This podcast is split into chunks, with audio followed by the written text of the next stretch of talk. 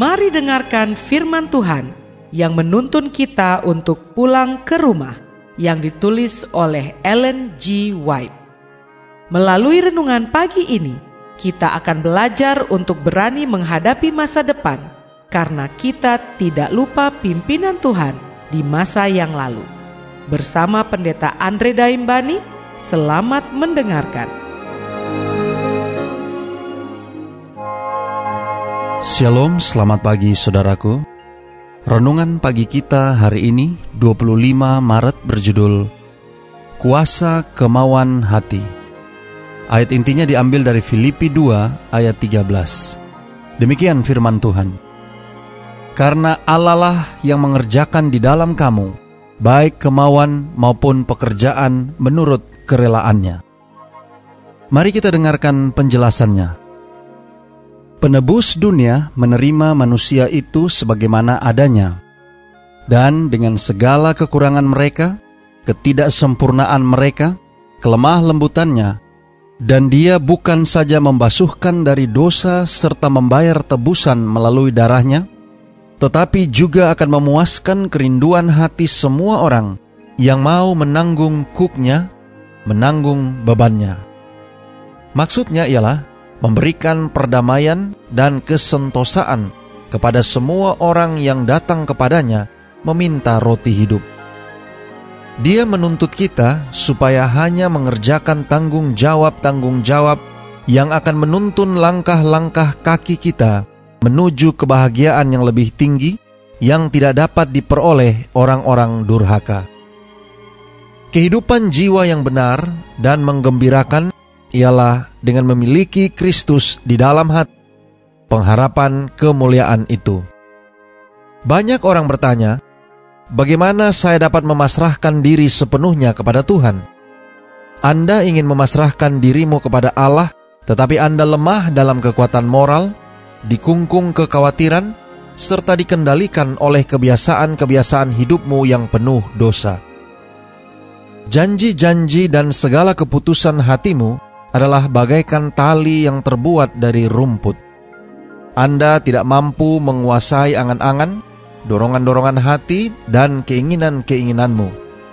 Sadar akan janji-janji yang tidak dapat kau tepati, serta tekad yang hilang begitu saja melemahkan keyakinanmu di dalam ketulusan hatimu, menyebabkan Anda merasa bahwa Allah tidak dapat menerima Anda. Tetapi Anda tidak perlu putus asa apa yang perlu difahami ialah kuasa kemauan yang sejati. Inilah kuasa yang memerintah dalam tabiat manusia. Kuasa mengambil keputusan atau kuasa memilih. Segala sesuatu tergantung dari perbuatan kemauan yang benar. Kuasa untuk memilih Allah telah diberikan kepada manusia. Inilah yang harus digunakan oleh manusia. Anda tidak dapat mengubah hatimu dengan dirimu sendiri. Anda tidak dapat menyerahkan kepada Allah segala keinginan hati itu. Namun Anda dapat memilih untuk melayani dia. Anda dapat menyerahkan kemauan padanya, lalu dia akan bekerja di dalam dirimu dan mengerjakannya semua sesuai dengan keridlaannya. Dengan demikian, semua tabiatmu akan diarahkan kepada pimpinan roh Kristus Keinginan-keinginanmu akan dipusatkan padanya, pikiran-pikiranmu akan sejalan dengan dia. Saudara-saudara yang kekasih di dalam Tuhan, kerinduan akan kebajikan dan kesucian memang baik adanya. Tapi jika Anda berhenti sampai di situ saja, tidak ada gunanya. Banyak orang yang hilang sementara berharap dan ingin menjadi orang Kristen mereka tidak sampai pada titik penyerahan kemauan kepada Allah. Mereka tidak memilih sekarang juga untuk menjadi orang Kristen. Dengan menggunakan kemauan secara benar, maka perubahan yang menyeluruh akan terjadi dalam kehidupanmu. Dengan menyerahkan segenap kemauanmu kepada kehendak Kristus, Anda menghubungkan diri dengan kuasa di atas segala kuasa dan penguasa. Anda akan mendapat kekuatan dari atas yang menjaga Anda tetap teguh dan melalui penyerahan yang tetap kepada Tuhan, Anda sanggup menghidupkan kehidupan yang baru, yaitu hidup di dalam iman. Kebahagiaan sejati halaman 53 dan 54. Doa kita hari ini. Bapa, terima kasih.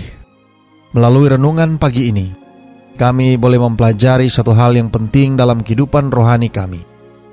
Terima kasih melalui renungan pagi ini kami diingatkan tentang kuasa kemauan hati, di mana Engkaulah yang mengerjakan di dalam kami, baik kemauan maupun pekerjaan menurut kerelaanmu. Tolong kami hari ini Bapa, biarlah dengan pertolongan kuasa roh kudusmu, kami boleh selalu memasrahkan diri kami sepenuhnya, menyerahkan kepada Tuhan, untuk boleh dikuasai dan dikendalikan seturut seperti apa yang engkau kehendaki kami lakukan. Terima kasih Bapa. Inilah doa dan permohonan kami kepadamu. Di dalam nama Yesus kami berdoa. Amin.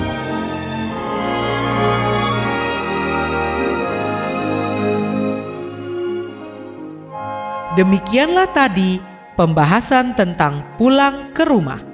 Semoga firman Tuhan hari ini dapat menjadi berkat bagi Anda. Sampai jumpa, Tuhan memberkati.